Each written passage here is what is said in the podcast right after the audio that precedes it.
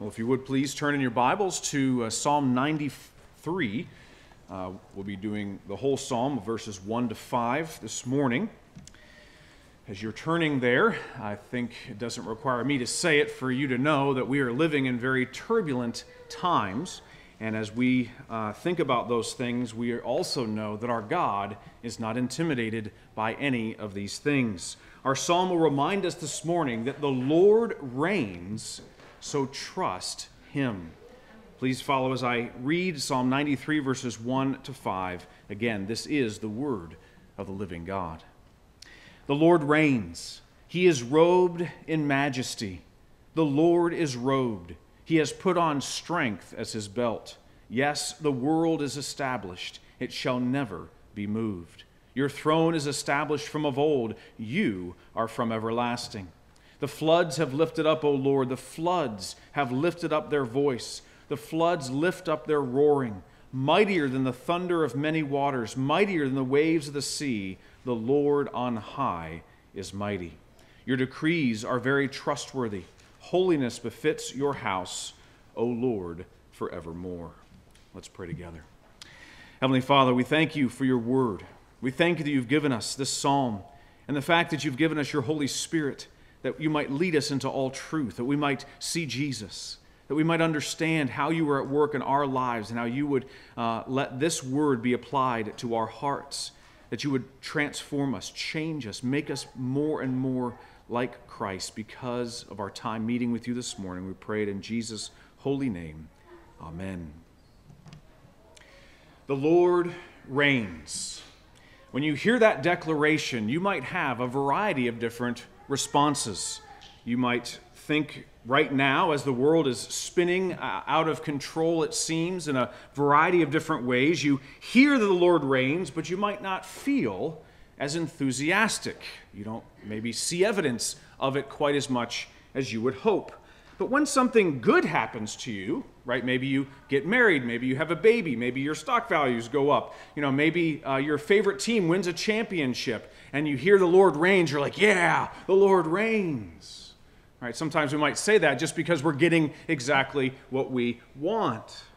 But during times of tragedy, in the recent death of a loved one, in a mortal fight with cancer, or some other tragedy that is affecting your life or your family's life right now, you might lift an eyebrow and say, Yeah, I know the Lord reigns, but it doesn't feel like it. Well, whether you are joyful, skeptical, or indifferent about the Lord's reign, the psalmist wants us to see that our God can be trusted regardless of our circumstances. We learn three things from the Lord's reign in this brief psalm. The Lord's reign is regal, the Lord's reign is reliable, and his reign is righteous. Let's see, first of all, how we can trust the Lord's regal reign. Look again at verse 1. The Lord reigns, he is robed in majesty. The Lord is robed, he has put on strength as his belt. Yes, the world is established, it shall never be moved. Your throne is established from of old, you are from everlasting. Now, the Psalms are full of imagery to help us grasp truth about our God. The Lord always connects our common experience to drive home uncommon truths. Now, we learn about the Lord's regal reign by first looking at his clothes and second at creation. The Bible is full of clothing imagery. To introduce the king who reigns, the psalmist wants us to see that he is robed in majesty. Now, Joseph, you may remember, was clothed with a coat or a robe of many colors. The priests were robed in holy garments of beauty, and Jonathan gave his priestly robe to David as a sign of their covenant. But as glorious as those famous robes are in Scripture, only the Lord is ever clothed in majesty grandeur, and glory. Now, this is one of the most striking things about this psalm. Not one other person is mentioned in all of the psalm. This psalm is purely focused on the king who reigns. He has a regal reign. Now, our king has the glow of greatness, and it's displayed in everything that he does. And so, not only do we see his regal reign in his clothing, but also in his creation. The Lord established the world by his infinite strength. He is so strong, he didn't even need any tools, right? He simply spoke the universe into existence by the word of his mouth out of nothing. So we should be confident in the Lord's foundations. Now, this is the same mouth that is speaking to us in this psalm. And so the Lord's regal reign is relevant to every season of our lives. Even in Job's great season of suffering, the Lord began in this very place, focusing on the earth's solid foundation, pulling Job's gaze away from his troubles back to his God. The Lord said to Job, or asked Job, a series of rhetorical questions in chapter 38. He says, Where were you when I laid the foundation of the earth? Tell me if you have understanding. Who determined its measurements? Surely you know. Or who stretched the line upon it? On what were its bases sunk? Or who laid its cornerstone? When the morning stars sang together and all the sons of God shouted for joy. Now, obviously, none of us were there, so we can't give God counsel about what he should have done better in the way that he made the world and the universe. And so we do know that creation bears God's fingerprints, his regal design. The universe is finely tuned to sustain life on this earth. If it was just a little bit closer to the sun, we'd burn up. A little bit farther away, we'd freeze. God has it finely tuned for life on this planet, and it shall never be moved, the psalmist reminds us. But who are we to criticize this king of creation who's able to speak universe into existence? His throne has been established from everlasting. God had no beginning. His attribute of aseity, which is his power of being, is what gives existence to all other things. And so, if the world is established and can never be moved, how much more stable is our eternally existent King who never had a beginning?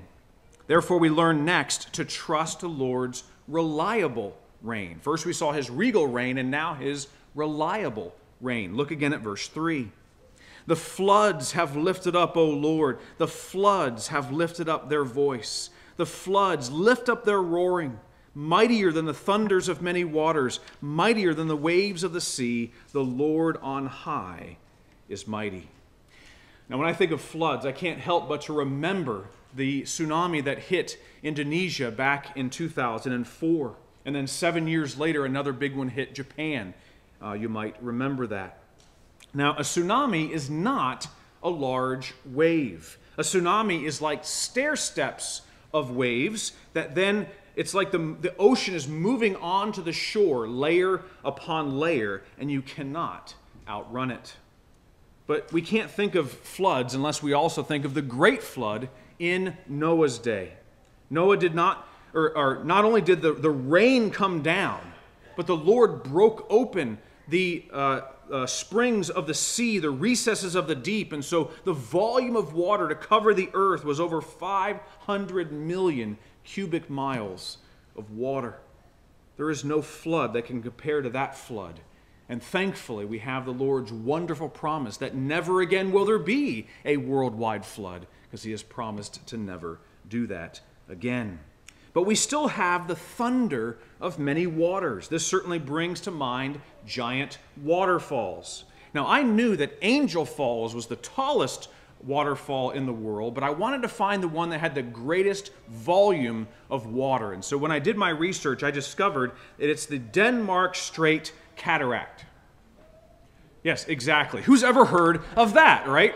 what is that? Well, it's actually a waterfall in the ocean. What happens is, is this very heavy, cold water comes up over the ridge uh, of the, the Greenland Scotland ridge, and that cold, heavy water falls down underneath the warmer water. So I guess it depends on your definition of what is a waterfall going over a ridge, right? But it has 175 million cubic feet of water that goes over that ridge.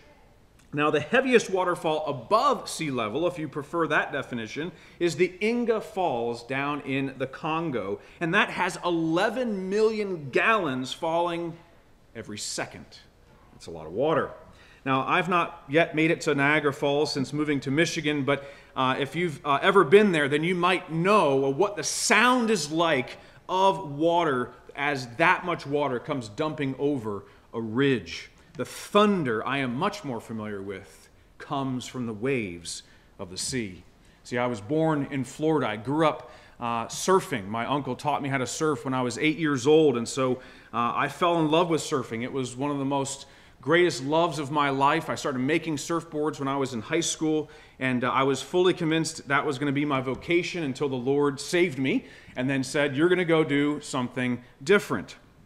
Uh, I have surfed almost every beach on the Florida's east coast. Uh, I've surfed in multiple places around the world California, Costa Rica, Panama, and Hawaii. And the biggest wave I ever surfed was in Costa Rica. It was about 15 feet high. And the best wave I ever surfed was in Hawaii, where I got barreled two times on one eight foot wave. And I will just never forget that moment for the rest of my life.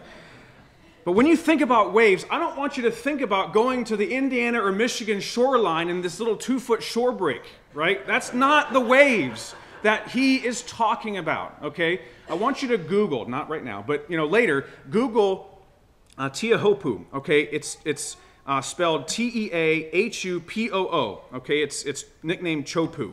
So if you Google that, you will see a wave, okay, that it's, it's, it's probably got a, the, the, the lip of the wave as it breaks is about 30 feet thick. It's just dumping over onto a reef.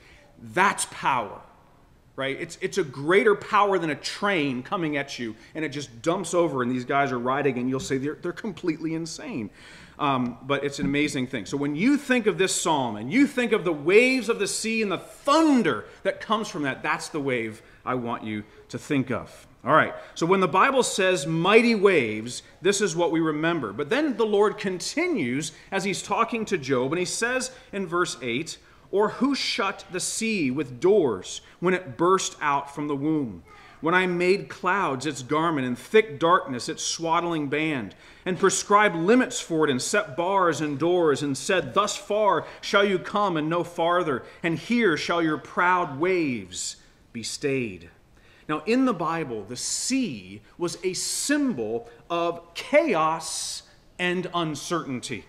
That's what they thought of when they thought of the sea. Fierce winds would come up and over and into the Sea of Galilee and quickly churn up large waves that the fishermen had to deal with. This symbol of chaos is eliminated in heaven. We read in Revelation 21 Then I saw a new heaven and a new earth, for the first heaven the first earth had passed away, and the sea was no more.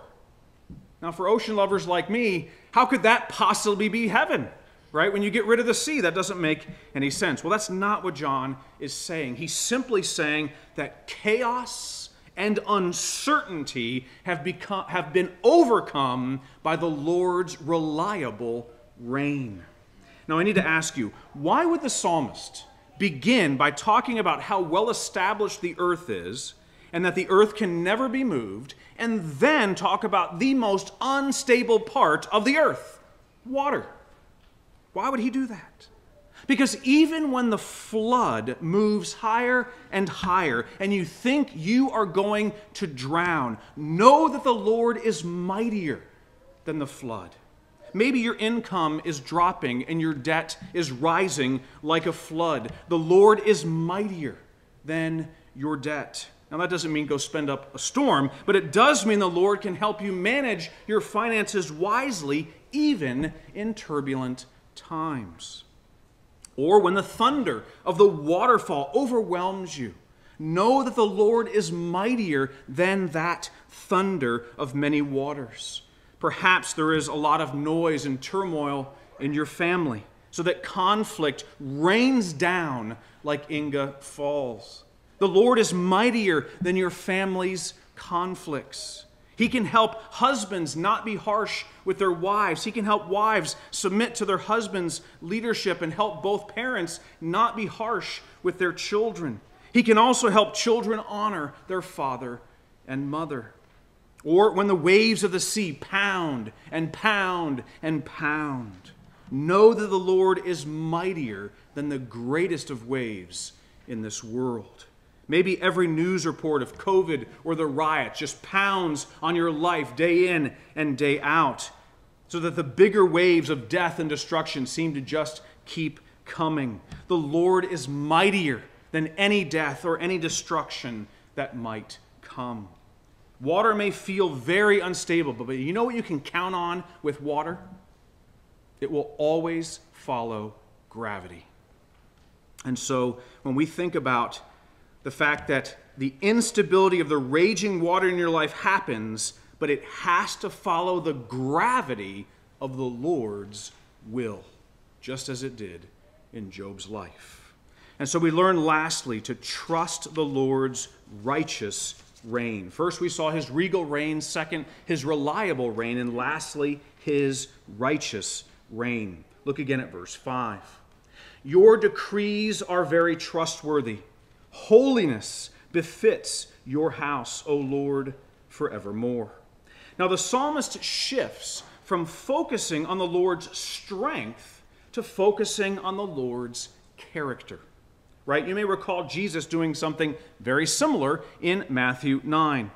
He says, And behold, some people brought to him a paralytic lying on a bed. And when Jesus saw their faith, he said to the paralytic, Take heart, my son, your sins are forgiven. And behold, some of the scribes said to themselves, This man is blaspheming. But Jesus, knowing their thoughts, said, Why do you think evil in your hearts?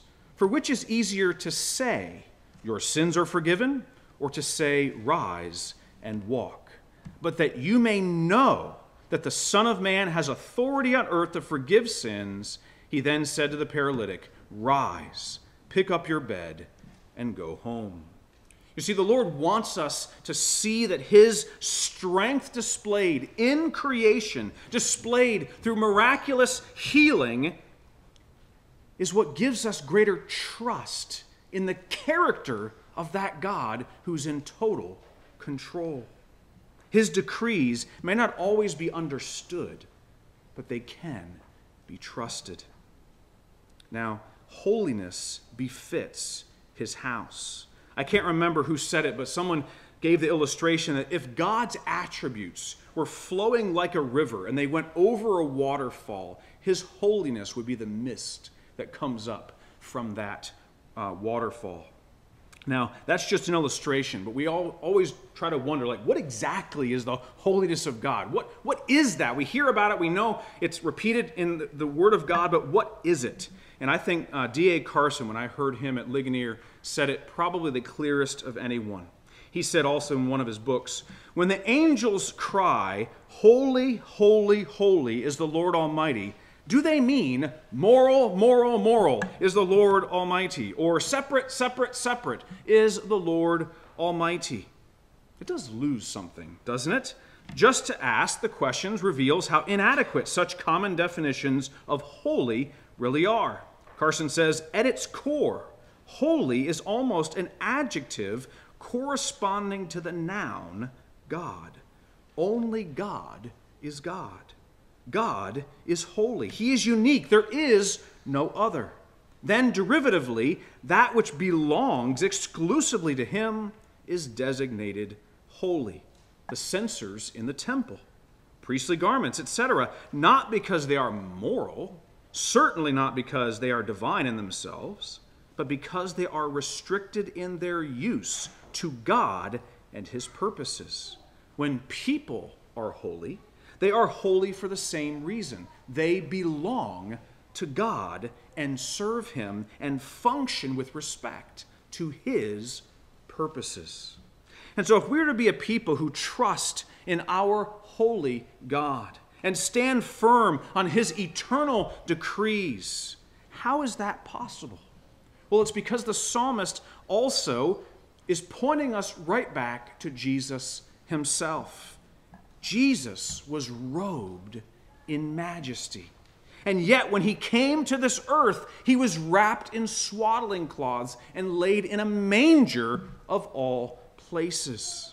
When he was arrested, the guards, the guards stripped him and put on him a scarlet robe of shame, and which was then transformed by him into a red robe of righteousness. We read in Revelation 19 Then I saw heaven opened, and behold, a white horse. The one sitting on it is called faithful and true, and in righteousness he judges and makes war. His eyes are like a flame of fire, and on his head are many diadems. And he has a name that has been written that no one else knows but himself. He is clothed in a robe dipped in blood. And the name by which he is called is the Word of God. And the armies of heaven, arrayed in fine linen, white and pure, were following him on white horses. From his mouth comes a sharp sword with which to strike down the nations, and he will rule them with a rod of iron.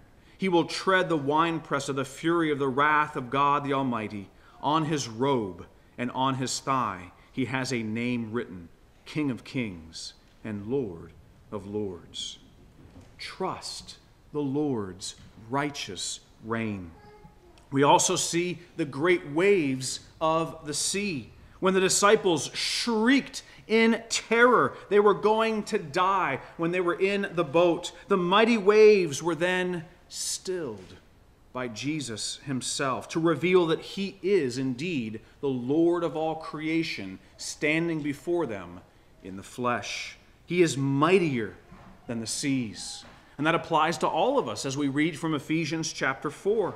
And he gave the apostles and the prophets, the evangelists, the pastors and teachers to equip the saints for the work of ministry, for building up the body of Christ, until we all attain to the unity of the faith and of the knowledge of the Son of God, to mature manhood, to the measure of the stature of the fullness of Christ, so that, this is the purpose clause, so that we may no longer be children tossed to and fro by the waves and carried about by every wind of doctrine, by human cunning, by craftiness and deceitful schemes. Rather, speaking the truth in love, we are to grow up in every way into Him who is the head, into Christ. The Father's decrees before the foundation of the world were lived out to the letter by King Jesus. He lived the holy, perfect life that each one of us has failed to live. He died the death that we deserve upon that cross because of our sin. And then he rose again from the dead to defeat sin, death, and the devil, so that by faith in Christ alone, we can have the assurance of our forgiveness and of eternal life resting in him. Is that the King of Kings that you worship? Maybe this is your first time here. Maybe you've been here a, a, a, thousand times, but you have yet to humble your heart before King Jesus and submit to his lordship in your life. If that is you, if you have been one, namely all of us who have rebelled against him, but you are one who has yet to then submit to this King Jesus and seek him for your salvation, then he calls you even now to turn to Him in prayer, confessing your sin, confessing your need for this Savior, that He would draw you to Himself and make you His own forevermore. But for those of us who have already confessed faith in this King, do you give thanks to Him among the peoples? Do you sing praise to Him among the nations? Do you counsel your soul to bless the name of the Lord even in troubled times. Well, He has set us apart as His people for such a time as this, to be those that exalt in thought, word, and deed His glory among all the nations. Let's pray together. Heavenly Father, as we consider your greatness, as we consider this psalm, which is just a display of your work and of your person, We thank you that it also reveals to us the hope that we have in Jesus Christ, the way, the truth, and the life. We come because we want to celebrate your greatness. We want to celebrate the way that you have brought salvation to sinners like us. And we would ask that as your Spirit does a work in our hearts, as we are drawn to your table, Lord, that we would be those who are resting in your righteous reign. We pray that as we partake of this supper together, Lord, that you would be the one to, to calm our souls and to help us bring confidence into this world, into every relationship we have, knowing that you are in control of all things. We pray it for your glory's sake. Amen.